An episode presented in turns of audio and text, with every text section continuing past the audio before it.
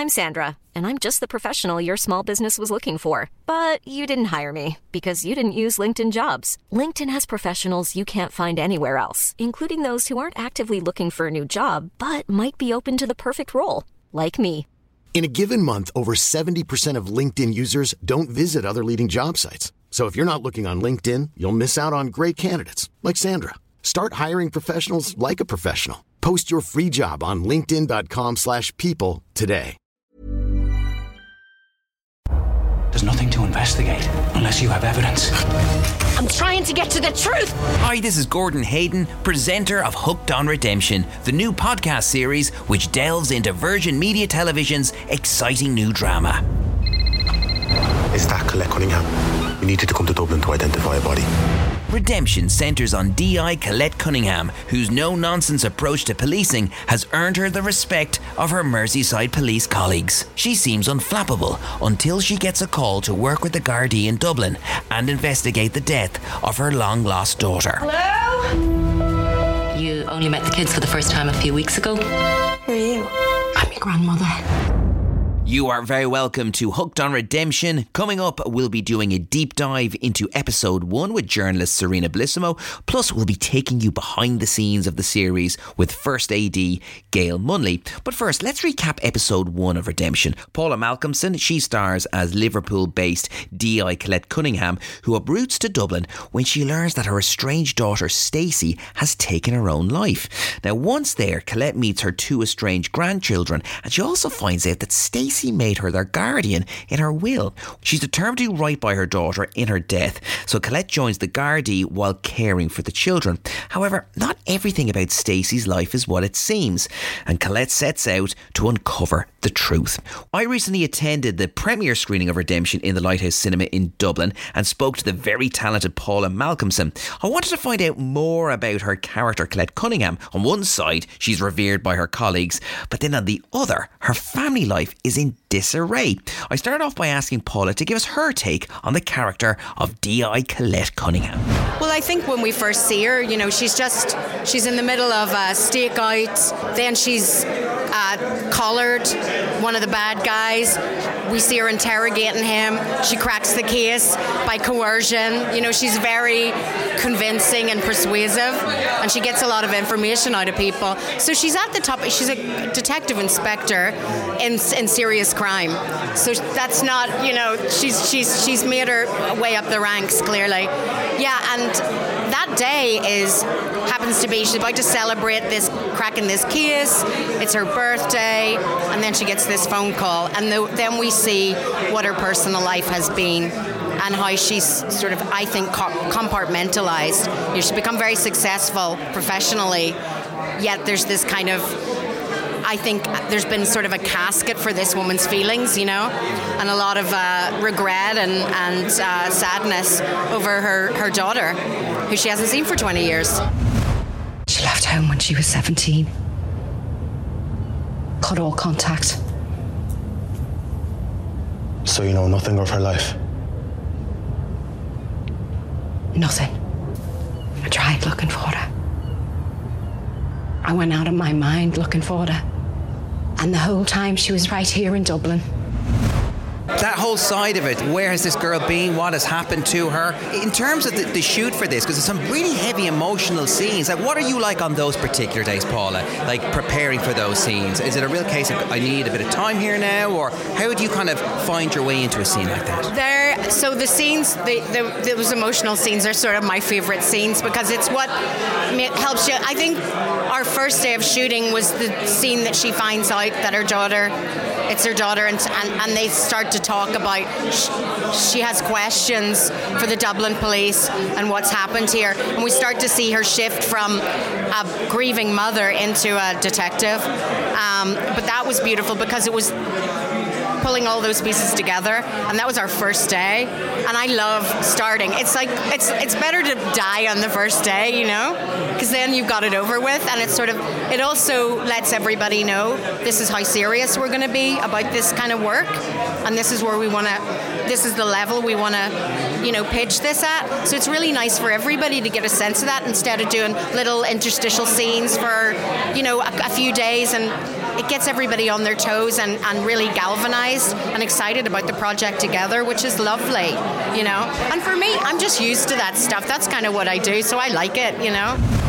Unfortunately, I didn't get to know the adult Stacey became.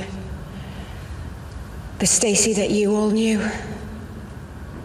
I didn't get to share the life that she built in Dublin with Cara and Liam and you, her friends.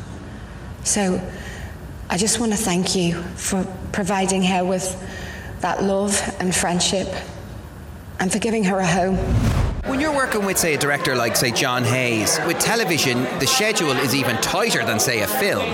So, in terms of scenes, like, sorry, takes, I should say, are, do you kind of talk in advance and kind of go, i think I can hit this out in maybe three? I don't want to be going into like David Fincher or Kubrick territory now where we're hitting 40, 50 takes here just so that you eventually get that little moment. Like, I'm going to give it everything I got here, but it's only going to be out in four or five takes. Do you mind me asking about that process um, in terms of how you like to approach that? Well, I think, and you know, unless you are David Fincher, you're doing two and three takes if you're lucky. You know, we don't have time. Um, there's an awful lot of other departments that need to, so I have to know exactly what I'm going to do. I mean, I don't know what I'm going to do, but I have to be happy with it. And John, working with John Hayes, by the way, was a complete dream because he's such a magnificent director. He's such a masterful director. So we were always on the same page. There was never, a, I mean, we if if John was happy, I was happy. You know, if if I was happy, John was happy with performance. You know, mm-hmm. and and and we knew what we were doing, and we worked fast. And finally, finally, I found when I was lucky enough to read scripts, God, months ago now for the series, I just felt that maybe we could see more of her, more of Colette Cunningham. Granted, this series has an arc and it has an ending, but for her, I thought there could be more. I don't know if this would would enter your mind in terms of trying to do more, or if the if the offer was there. I really love playing this character. Um, I think, yeah, there's always, you know, you could always say there could be more. I think this is resolution here. It really is a tale of redemption. Yeah, there's lots more. I mean, it's a great character was the thing that attracted me. She's a really great character. So yeah, I'd love to do more. Paula Malcomson, it's been lovely talking to you. You wish you all the best with Redemption. Thanks for your time. You're very welcome. Thank you. Lovely to see you. There's nothing to investigate unless you have evidence. You are too close to this. You know you are. I'm trying to get to the truth. Stacey made me their guardian. They're my kids. I can't begin to imagine how hard this is for you. What's going to happen to us? We're family. I'm not going to leave you.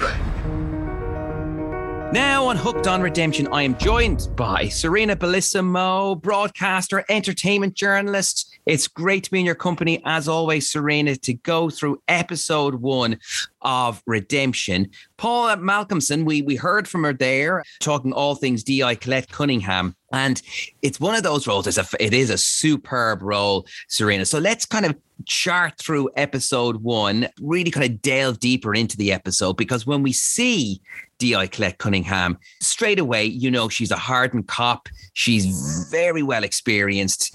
But it turns out that even though she has this incredible professional life, revered by her colleagues, her personal life is all over the place.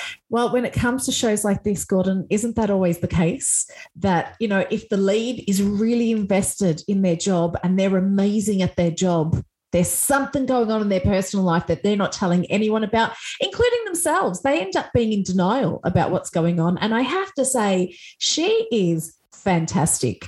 If she didn't work, this whole series wouldn't work. Do you agree? Oh, absolutely, 100%. And I also thought it was inspired piece of casting by yeah. Louise Kiely when it came to Paula Malcomson, because I was fortunate enough to read the scripts in advance of Redemption no airing. Yeah, I was very lucky enough and I got a chance to read them.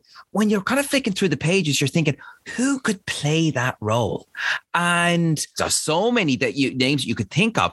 But then when you see Paula, she brings everything to it. She does. And you will be looking at her going, she has one of those faces where you go, I know her, but mm. I don't know where I know her from. And for me, I was looking at her going, where is it? for you? She has an amazing CV. But the one that jumps out for me, she played Katniss's mum in the Hunger Games. That's right, she did, and she was in Yeah. Deadwood as well, which is a remember that a fantastic HBO series. Yeah. So she nails the Liverpudlian accent. So- Amazing. incredible. And she gets this phone call soon after concluding a case. She's celebrating her birthday, but she gets horrendous news, Serena. She does. And at, at the start, though, she's not really sure. It's a phone call from Dublin saying to her, There's this person. Um, and she's like, Why are you calling me? I don't know who you're talking about. And then I was going to say spoiler alert, but if you're here listening to us, you want to dissect this with us, right? So obviously, there's a lot of spoilers thrown in here. She finds out that this is a daughter that she hasn't seen for is it about 17 years like it's it's over a decade and she realizes that her daughter had not only run away to Dublin she'd had a whole life there changed her name and unfortunately she died and now the police investigating that are going "Mm, is it a straight you know death or is there more to it and as hmm. this, as the episode goes on we're realizing there's a lot more to this death than meets the, the eye there's a lot more to her daughter than meets the eye as well Absolutely, because Colette pretty much just said, listen, if you want to leave, just leave. And Yeah. her daughter left the, the home at like 17 and then moved over to Dublin and just started up this whole new life for herself and became a qualified nurse. The Gardaí believe that she took her own life. But as the story Yeah. sort of unfolds in episode one, there is a part of you that's thinking, could that be the case? Even Colette, there you can just feel there's like a tinge of just suspicion there, like, oh, hmm, I wonder. Because from talking to her grandchildren, which we'll get to in a sec, it seems very out of character for their mother to go through with wanting to take her own life because she had an awful lot to live for. She adored Yeah. her children. She seemed like she was in a decent relationship. Granted, now she's not with the, the, the father of the children. She's in a new relationship. Uh, Moe Dunford plays the boyfriend in question. Can we go there for a sec? Because I was watching, we're going to fast forward to the end and then we're going to come back to the start because the end of the episode deals with her funeral. Now, Moe Dunford, if you're looking, if you're a fan of his, you're watching going, where is he? Where is he? Don't see him. Don't see him. You see, there's more to meet than meets the eye in this as well, Gordon, because Moe Dunford, you just see him getting up and leaving the funeral service. That's right, yeah. And you kind of go, he plays the character of Owen, and you think, now why has he got up? Like it, it seems like he's is he making a statement here, or because he doesn't look like an, an emotional wreck. It, it almost his face looks as if I've had enough of this. I'm getting Yeah. out of here. See, I think what's going to happen, you've read the script, so you know I haven't read the scripts, hmm. right? So I reckon what's going to happen is we're going to see that it's not just the daughter that has all these secret lives, because when we meet the grandkids as well, Colette had no idea she had two No. grandkids None. a, a boy and a girl. Liam is the boy, and he is he's so open into accepting her into the life. But the daughter Cara seems to have taken on some of the mum's pain and agony, and he's like, "Yeah, I, I don't know about you." But as the episode went on, I was there going, "I don't know about you, Cara. I think you're hiding something too." So I think Liam is quite doe-eyed and innocent, but I think Cara knows more than she's letting on. Did your mum ever mention me? Yeah, sometimes. Said you were a police detective or something. Yeah. No. She said you threw her out of home when she was 17. She said that you were really strict. Said you wouldn't let her do anything. And she said that she was glad the day you threw her out because she couldn't breathe living under your roof. Cara, she never said Yeah, that. she did, Liam. She said it to me. It's such an incredible cast. Like Cara's Yeah. played by Abby Fitz. Um, Evan O'Connor plays Liam, and even Cara's boyfriend Liam makes the point that they're always fighting with each other, and he looks a bit rough around the edges. Cara's boyfriend, and you're kind of thinking, why is she with him? Is there something going on there too that might eventually play itself out a little later in this episode? Because it seems like that's been signposted Yeah. that that relationship with the boyfriend. And that's kind of left on the hook. So we'll see how that transpires. But really for Colette we should point out as well though she's gotten this horrible news but she's then called in a favor from her chief of police in order to be in Dublin and she's given 6 months away from Liverpool and she's going to use that 6 months essentially to try and help her grandchildren get everything as rock solid as possible deal with the funeral arrangements and also be there for her grandchildren and then try and figure out what the next move will be. But while she's based in Dublin, Now, she never says this, but as the audience, you're kind of wondering, is she going to dig a little bit deeper into the death of her daughter? Of because, course she is. because she does keep asking questions of the detective who's been looking after the case of her daughter's death, Patrick Fannin, who's played by the great actor Keith McErlean. And you probably best know from the likes of Bachelor's Walk.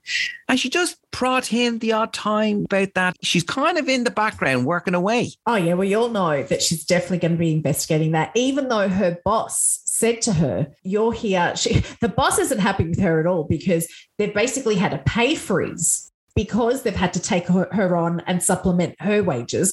Um, and she said to her, You're starting from the bottom. Now, I have to say, if you're watching this and you see her boss appear on screen, it's Sister Michael from Derry Girls. It's Siobhan McSweeney. But wow, she is like, could you get a more different character?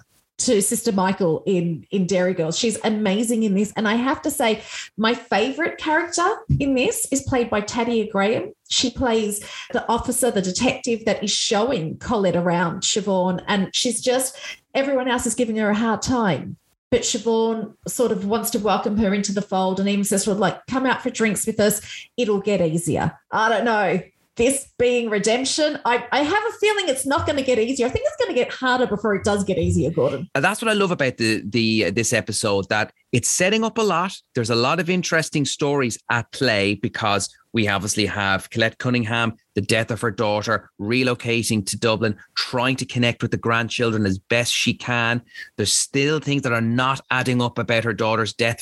For her, you kind of think, well, I wasn't for my daughter in life. I want to be for her in death. And you kind of feel like that's where this series looks like it's going. Completely. And I don't know if I'm reading too much into it as well. Like there's a drug storyline going on as well. You know, when she goes into the house where there is the foster mother looking after all these children, and she said, look, half of them are in, half of the kids' parents are in jail. And that one girl whose dad is in jail and she flew the drone into the jail, I have a feeling that that's going to link into what's happened with the daughter. Or am I reading too much into this, Gordon? Well, finally, finally, yeah, there is that other aspect to the story as well, Serena, that Colette's daughter was essentially suspended from her job because drugs went missing from Yeah. the hospital. Why would her daughter have taken these drugs? What was the impetus for that? Did somebody put her up to taking those drugs? Again, very out of character for her to do that. So, like an onion, there's an awful lot of layers to be peeled, and you're left on a cliffhanger, and it all then sets up things nicely for episode two. I can't wait. I really actually can't wait to see episode two because, as you said, there's so many layers to this. And I'm sure it's going to be really smartly all put together. And we're going to sit there going, how did we not see that one coming? Absolutely. Well, Serena, I'm looking forward to spending the next few weeks with you as we cast our eye over redemption. That is our take on episode one. Episode two airs next week. Looking forward to discussing it with you. Serena Bellissimo, thank you so much for your time. Thanks, Gordo. There's nothing to investigate unless you have evidence. I'm trying to get to the truth. Still to come on Hooked on Redemption, we'll be going behind the scenes on the series with First AD Gail Munley. But first, here's a quick break. I'm Sandra, and I'm just the professional your small business was looking for. But you didn't hire me because you didn't use LinkedIn jobs. LinkedIn has professionals you can't find anywhere else, including those who aren't actively looking for a new job but might be open to the perfect role, like me. In a given month, over 70% of LinkedIn users don't visit other leading job sites. So if you're not looking on LinkedIn, you'll miss out on great candidates like Sandra. Start hiring professionals like a professional. Post your free job on linkedin.com/people today. Hey there, it's Michelle Norris. I'm host of a podcast called Your Mama's Kitchen. When I travel, I'm usually looking for a way to find a taste of home when I'm not at home. And one of the things I love to do when I am at home is entertain. And Airbnb allows me to do that. When I was in California recently, I rented a house that had a great kitchen. And when we were sitting around the table, we we're all thinking, we're in someone else's house. Someone could be in all of our homes as well. If you have a home, but you're not always at home, you have an Airbnb. Your home might be worth more than you think. Find out how much at airbnb.com/slash host.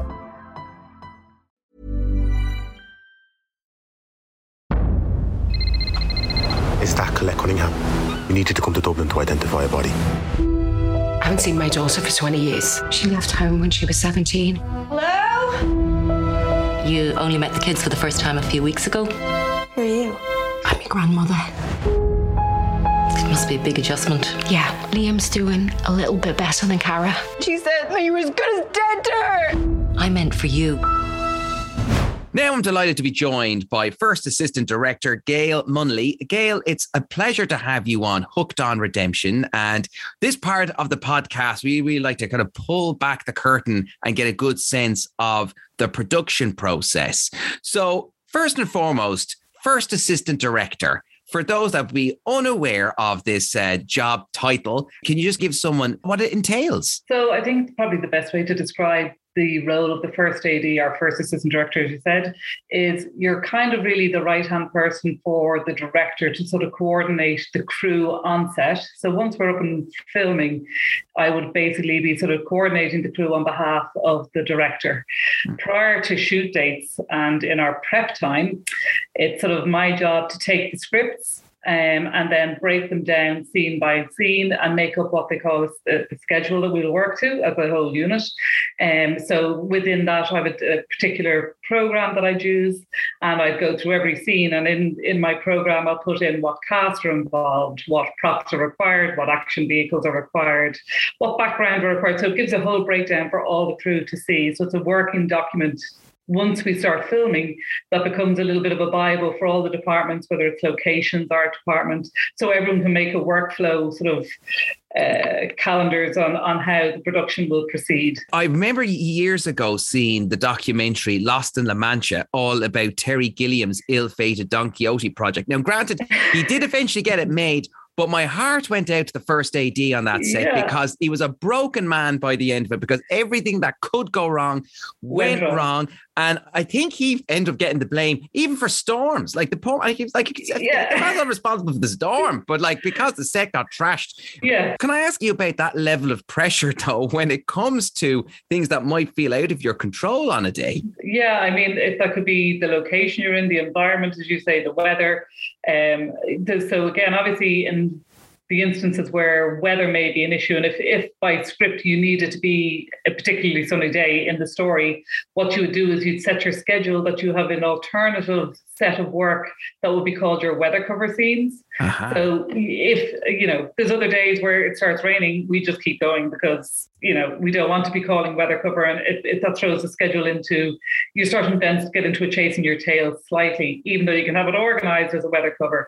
So generally with weather scenarios, you if you have something that's very specifically weather bound, you'll then have a backup plan, and then obviously the 48 hours and 24 hours leading into that, you'll start going, oh, this isn't looking like a goer. So then you'd notify everyone, say, look, it's looking more than likely we'll make a call the night before, but it's looking likely we'll have to call weather cover. In which point you might go to interior scenes where you're all controlled and safe. But it said environmentally, you can be out in location, you're trying to control crowds of people. It could be traffic. There's all sorts of elements that are constantly eh, coming at you. But again, I think uh, as an industry and as a group of people, whether it's the location department, the ADs, all of that, you need to always be ready to to maneuver, change, and sort of mold to what is happening around you in the environment, and, and then try make a little plan and fix it and, and carry on working. So we kind of just always try and keep going. And mm-hmm. um, however, there's instances where you'll run into issues, and again, some of them out of your control. And at the end of the day, you need to complete the schedule. So yes, the pressure is on because the clock is always ticking, yes. and you just start time and a finish time. And uh, production budget wise, don't want to get into overtime.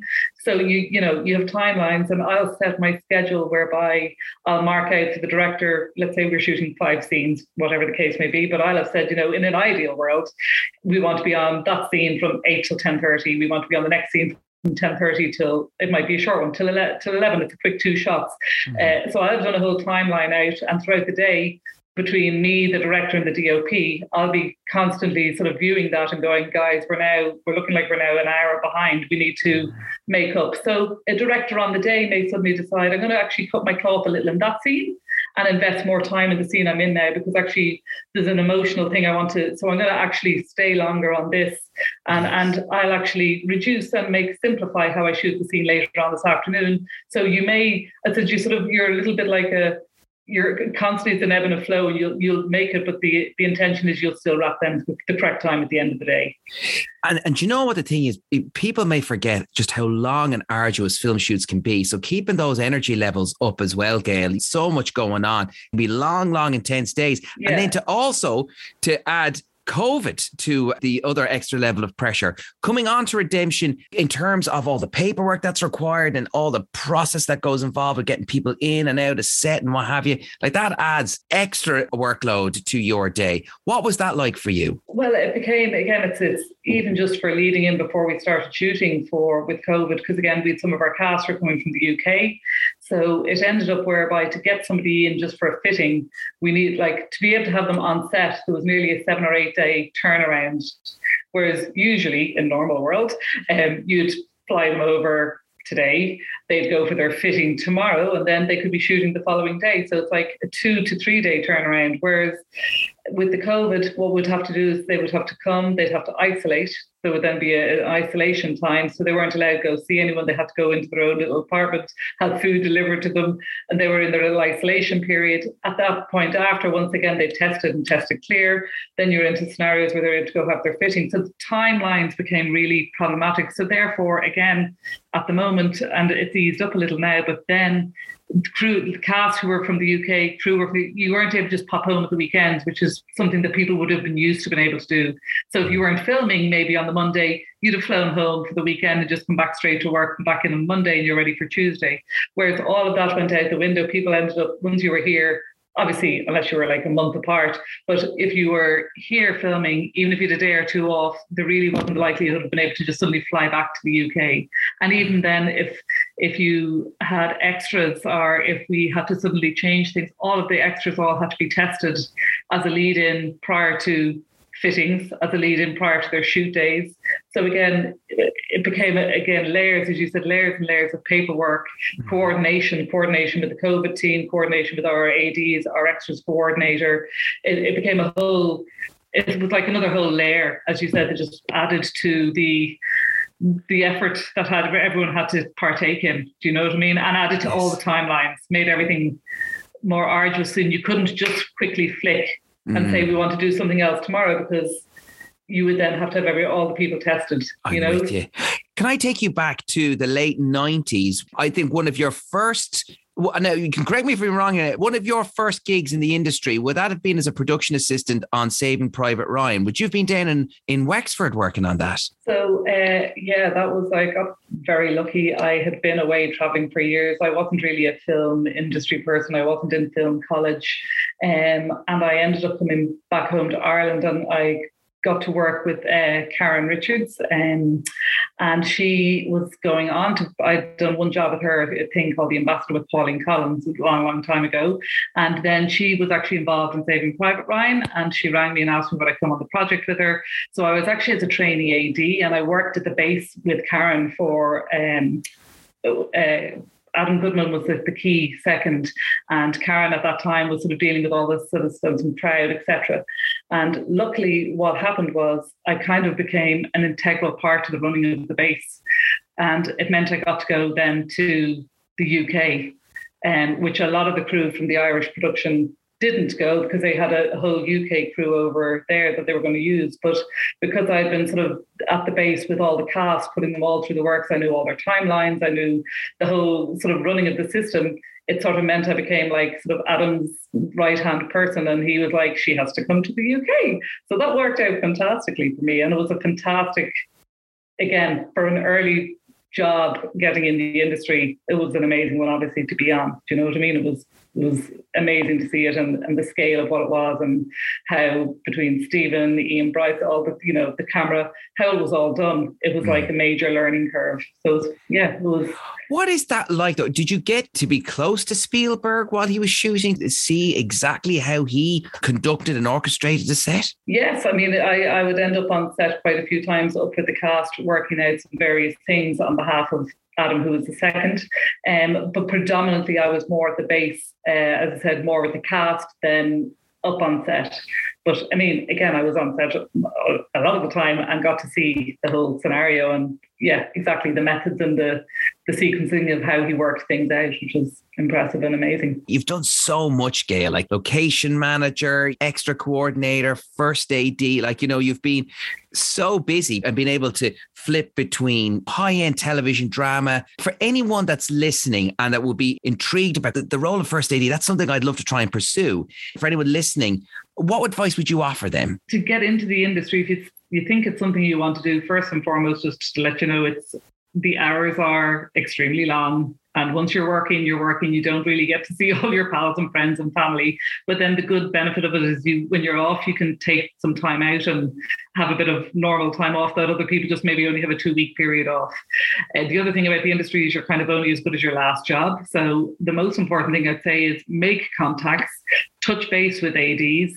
Um, Screen Guilds Ireland have training programs, etc., for all sorts of departments, whether you're ADs or you want to be in art department, set dec, camera. So Screen Guild Ireland is a fantastic place to start, and they're running courses all the time. They've got the passport to production, which they set up, and we then even last year took people out on our projects from that. Um, but again, it's making contact with people. Try get yourself out as a, you know, even if it's a work experience, just to meet. If it, for instance, if it's in the AD department, to meet other ADs, and then if you know you if you've left there and you then contact those people and say, "Hi, I'm the person that came out as work experience. You know, could you keep me in mind for a position if you need somebody out as a daily. A daily is somebody if we've got bigger days where we need additional crew, mm-hmm. we take additional trainees out on daily work, you know, and that's a great way to build up experience is get yourself out on dailies first and then then people go, oh my God, do you know what? That guy Gordon, he was brilliant. So we'll call him again. Yes. And again, it is very much you're as good as your last job and you need to be absorbing, keen, asking the questions. The most important thing I always say to every trainee is there's no such thing as a stupid question. So it's it's all about really making contacts and it, it is doable it's very doable. Well, that's great advice. And if you can get yourself on a set, absolutely, and be like a sponge and soak up as much information as you can. Gail Munnelly, thank you so much for your for your time and uh, telling us, giving us great insight into your work on redemption and how you started in the industry. It's a fantastic story, Gail, and that advice as well. I people will really appreciate that. Thank you so much. No problem. Did your mom ever mention me? Sometimes, yeah. She said you threw her out of home when she was 17. I looked for her for years.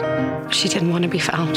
So you just gave up on her? I tried everything. She just disappeared. And that's it for the first episode of Hooked on Redemption. A big thanks to Metropolitan Films, Tall Story Pictures, and Virgin Media Television. The podcast was presented and produced by me, Gordon Hayden. We'll be back next week with a deep dive into episode 2. Plus, we'll be speaking to Redemption's creator, Sean Cook. And if you're a Virgin Media customer, you can binge all the episodes now on Virgin Media More. Until next time, this is Hooked on Redemption. Even when we're on a budget, we still deserve nice things. Quince is a place to scoop up stunning high end goods for 50 to 80% less than similar brands. They have buttery soft cashmere sweaters starting at $50, luxurious Italian leather bags, and so much more. Plus, Quince only works with factories that use safe, ethical, and responsible manufacturing. Get the high-end goods you'll love without the high price tag with Quince. Go to quince.com/style for free shipping and 365-day returns.